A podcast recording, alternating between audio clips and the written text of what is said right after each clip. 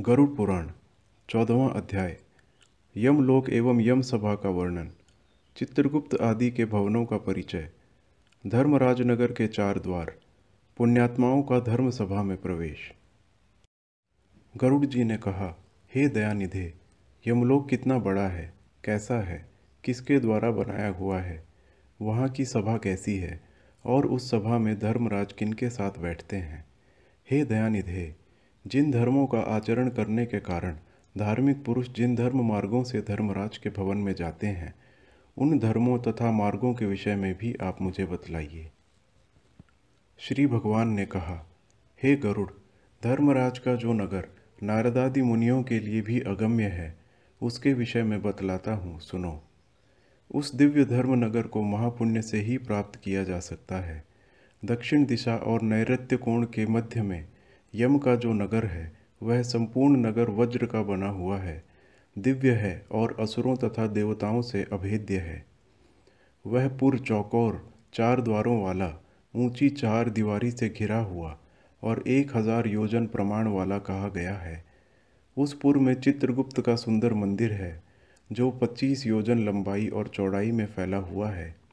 उसकी ऊंचाई दस योजन है। और वह लोहे की अत्यंत दिव्य चार चार दीवारी से घिरा हुआ है। वहाँ आवागमन के लिए सैकड़ों गलियाँ हैं और वह पताकाओं एवं ध्वजों से विभूषित हैं। वह विमान समूहों से घिरा हुआ है और गायन वादन से निनादित है। चित्र बनाने में निपुण चित्रकारों के द्वारा चित्रित है तथा देवताओं के शिल्पियों ने उसका निर्माण किया है। वह उद्यानों और उपवनों से रमणीय है नाना प्रकार के पक्षीगण उसमें कलरव करते हैं, तथा वह चारों ओर से गंधर्वों और अप्सराओं से घिरा हुआ है। उस सभा में अपने परम अद्भुत आसन पर स्थित चित्रगुप्त मनुष्यों की आयु की यथावत गणना करते हैं। वे मनुष्यों के पाप और पुण्य का अभिलेख करने में त्रुटि नहीं करते। जिसने जो शुभ अथवा अशुभ कर्म किया है, चित्रगुप्त की आज्ञा से उसे उन सबका भोग करना होता है। चित्रगुप्त के घर के पूर्व की ओर ज्वर का एक बड़ा विशाल घर है और उनके घर के दक्षिण शूल, लूता और विस्फोट के घर हैं तथा पश्चिम में कालपाश, अजीर्ण तथा अरुचि के घर हैं। चित्रगुप्त के घर के उत्तर की ओर राजरोग और पांडुरोग का घर है। ईशान कोण में शिरह पीड़ा का और अग्निकोण में मूर्छा का घर है। नैऋत्य कोण में अतिसार का वायव्य कोण में शीत और दाह का स्थान है। इस प्रकार और भी अन्यान्य व्याधियों से चित्रगुप्त का भवन घिरा हुआ है। चित्रगुप्त मनुष्यों के शुभाशुभ कर्मों को लिखते हैं। चित्रगुप्त के भवन से बीस योजन आगे, नगर के मध्य भाग में धर्मराज का महादिव्य भव भवन है। वह दिव्य रत्नमय तथा विद्युत की ज्वालामालाओं से युक्त और सूर्य के समान देदीप्यमान है। वह 200 योजन चौड़ा 200 योजन लंबा और 50 योजन ऊँचा है। हज़ार स्तंभों पर धारण किया गया है। वैदूर्य मणि से मंडित है, स्वर्ण से अलंकृत है और अनेक प्रकार के धनिकों के भवन और प्रासाद ग्रह से परिपूर्ण है। वह भवन शरत्कालीन मेघ के समान उज्ज्वल, निर्मल एवं सुवर्ण के बने हुए कलशों से अत्यंत मनोहर है। उसमें चित्र बहुरंगी रंग के स्फटिक से बनी हुई सीढ़ियाँ हैं और वज्र की कुट्टिम से सुशोभित है। रोशनदानों में मोतियों के झालर लगे हैं। वह पताकाओं और ध्वजों से विभूषित, घंटा और नगाड़ों से निनादित तथा स्वर्ण के बने तोरणों से मंडित है। वह अनेक आश्चर्यों से परिपूर्ण और स्वर्ण निर्मित सैकड़ों किवाड़ों से युक्त है तथा कंटक रहित नाना वृक्ष, लताओं एवं झाड़ियों से सुशोभित है। इसी प्रकार अन्य भूषणों से भी वह भवन सदा भूषित रहता है। विश्वकर्मा ने अपने आत्मयोग के प्रभाव से उसका निर्माण किया है। धर्मराज के भवन में सौ योजन लंबी दिव्य सभा है, जो सूर्य के समान प्रकाशित, चारों ओर से देदीप्यमान तथा इच्छानुसार स्वरूप धारण करने वाली है। वहाँ न अधिक ठंडी है, न अधिक गर्मी। वह मन को अत्यंत हर्षित करने वाली है। उसमें रहने वाले किसी को न कोई शोक होता है, न वृद्धावस्था सताती है, न भूख प्यास लगती है और न किसी के साथ अप्रिय घटना होती है। देवलोक और मनुष्यलोक में जितने काम हैं, वे सभी वहाँ उपलब्ध हैं।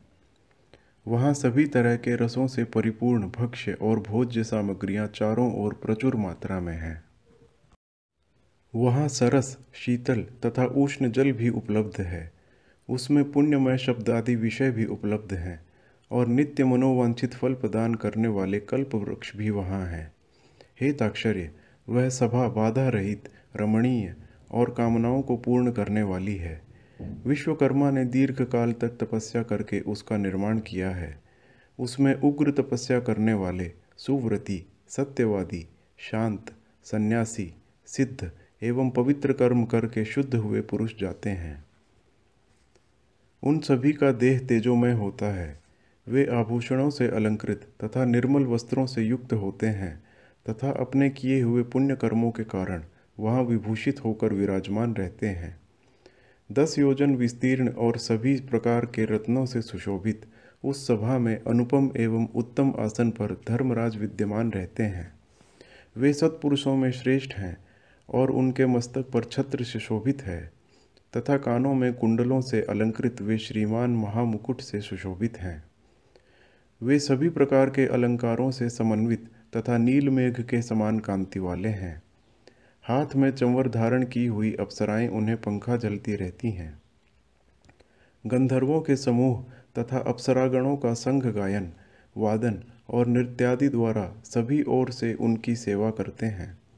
हाथ में पाश लिए हुए, मृत्यु और बलवान काल तथा विचित्र आकृति वाले चित्रगुप्त एवं कृतांत के द्वारा वे सेवित हैं। हाथों में पाश और दंड धारण करने वाले, उग्र स्वभाव वाले, आज्ञा के अधीन आचरण करने वाले तथा अपने समान बल वाले नाना दूतों से धर्मराज घिरे रहते हैं।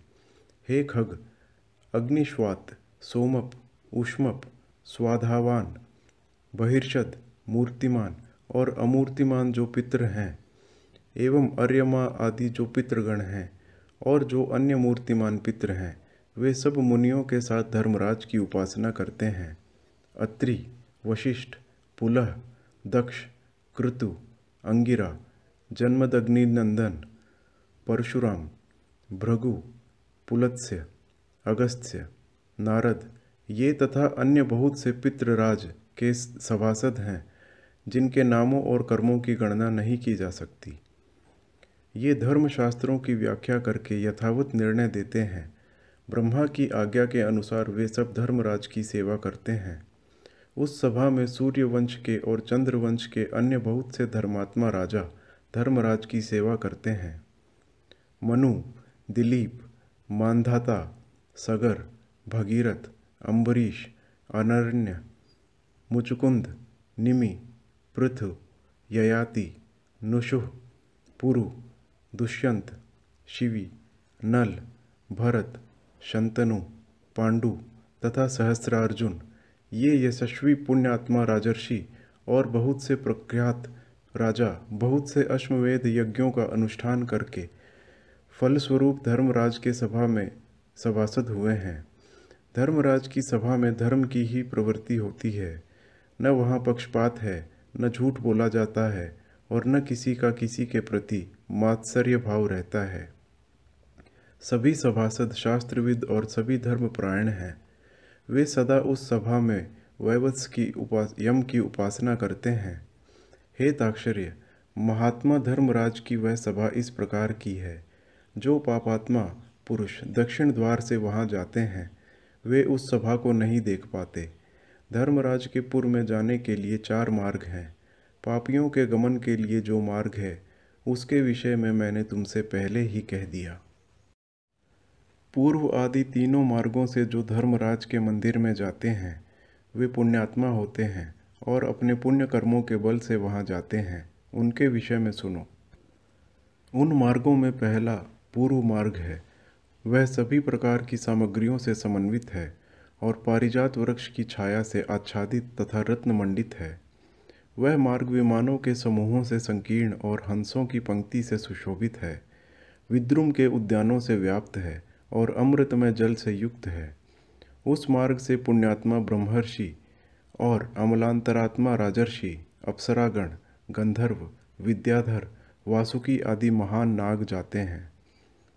अन्य बहुत से देवताओं की आराधना करने वाले शिव भक्तिनिष्ठ ग्रीष्म ऋतु में प्याऊ का दान करने वाले, अर्थात पौशाला लगाने वाले, माघ में आग सेकने के लिए लकड़ी देने वाले, वर्षा ऋतु में चातुर्मास करने वाले, विरक्त संतों को दान मान आदि प्रदान करके उन्हें विश्राम कराने वाले, दुखी मनुष्य को अमृतमय वचनों से आश्वस्त करने वाले और आश्चर्य, आश्रय देने वाले।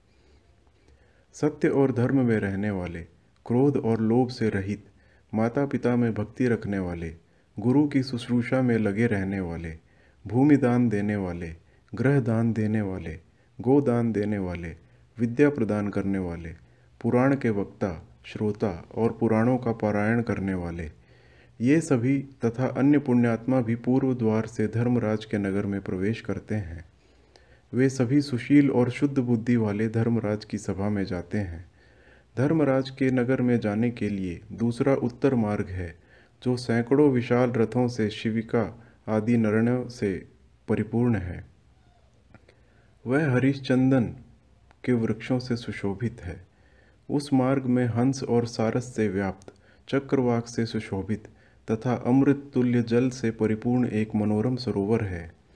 इस मार्ग से वैदिक अभ्यागणों की पूजा करने वाले, दुर्गा और सूर्य के भक्त, पर्वों पर तीर्थ स्थान करने वाले, धर्म संग्राम में तथा अनशन करके मृत्यु प्राप्त करने वाले, वाराणसी में, गौशाला में अथवा तीर्थ जल में विधिवत प्राण त्यागने वाले, ब्राह्मणों अथवा अपने स्वामी के कार्य से तथा तीर्थ क्षेत्र में मरने वाले और जो देव प्रतिमा आदि के विध्वंस होने से बचाने के प्रयास में प्राण त्याग करने वाले हैं। योगाभ्यास से प्राण त्याग करने वाले हैं, सत्पात्रों की पूजा करने वाले हैं, तथा नित्य महादान देने वाले हैं। वे व्यक्ति उत्तर द्वार से धर्म सभा में जाते हैं।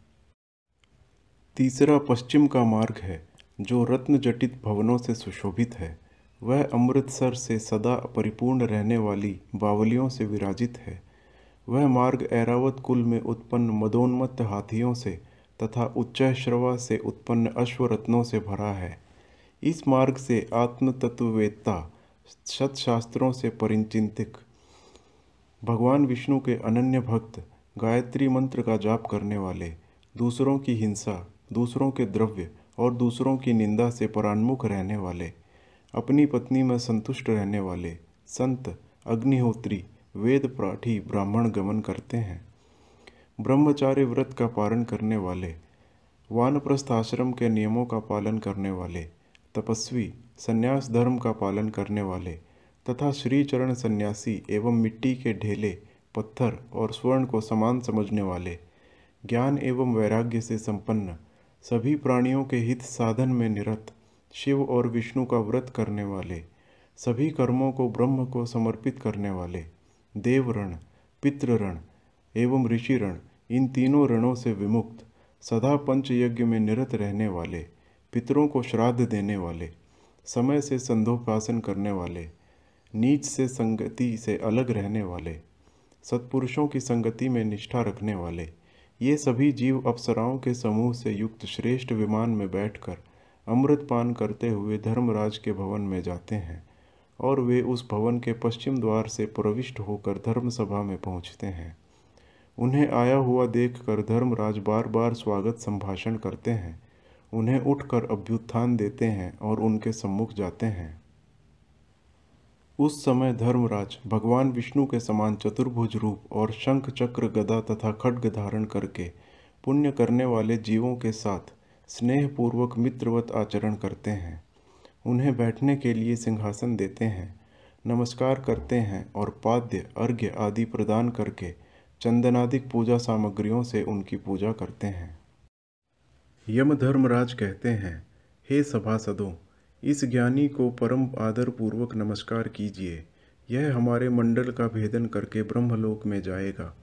हे बुद्धिमानों में श्रेष्ठ और नरक की यातना से भयभीत रहने वाले पुण्यात्माओं, आप लोगों ने अपने पुण्य कर्मानुष्ठान से सुख प्रदान करने वाला देवत्व प्राप्त कर लिया है।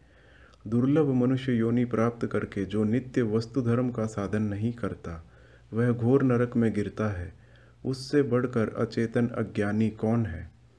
अस्थिर शरीर से और अस्थिर धन आदि से कोई एक बुद्धिमान मनुष्य ही स्थिर धर्म का संचयन करता है। इसीलिए सभी प्रकार के प्रयत्नों को करके धर्म का संचय करना चाहिए। आप लोग सभी भोगों से परिपूर्ण पुण्यात्माओं के स्थान स्वर्ग में जाएँ। ऐसा धर्मराज का वचन सुनकर, उन्हें और उनकी सभा को प्रणाम करके, वे देवताओं के द्वारा पूजित और मुनीश्वरों द्वारा स्तुत होकर, विमान समूहों से पदम पद को, परम पद को जाते हैं और कुछ परम आदर के साथ धर्मराज की सभा में ही रह जाते हैं। और वहाँ एक कल्प पर्यंत रहकर मनुष्यों के लिए दुर्लभ भोगों का उपयोग उपभोग करके पुण्यात्मा पुरुष शेष पुण्यों के अनुसार पुण्य दर्शन वाले मनुष्य योनि में जन्म लेता है। इस लोक में वह महान धन संपन्न, सर्वज्ञ तथा सभी शास्त्रों में पारंगत होता है और पुनः आत्मचिंतन के द्वारा परम गति को प्राप्त करता है। हे गरुड़, तुमने यमलोक के विषय में पूछा था, वह सब मैंने बता दिया। इसको भक्तिपूर्वक सुनने वाला व्यक्ति भी धर्मराज की सभा में जाता है। इस प्रकार गरुड़ पुराण के अंतर्गत सारोद्धार में धर्मराज नगर निरूपण नामक चौदहवा अध्याय पूरा हुआ।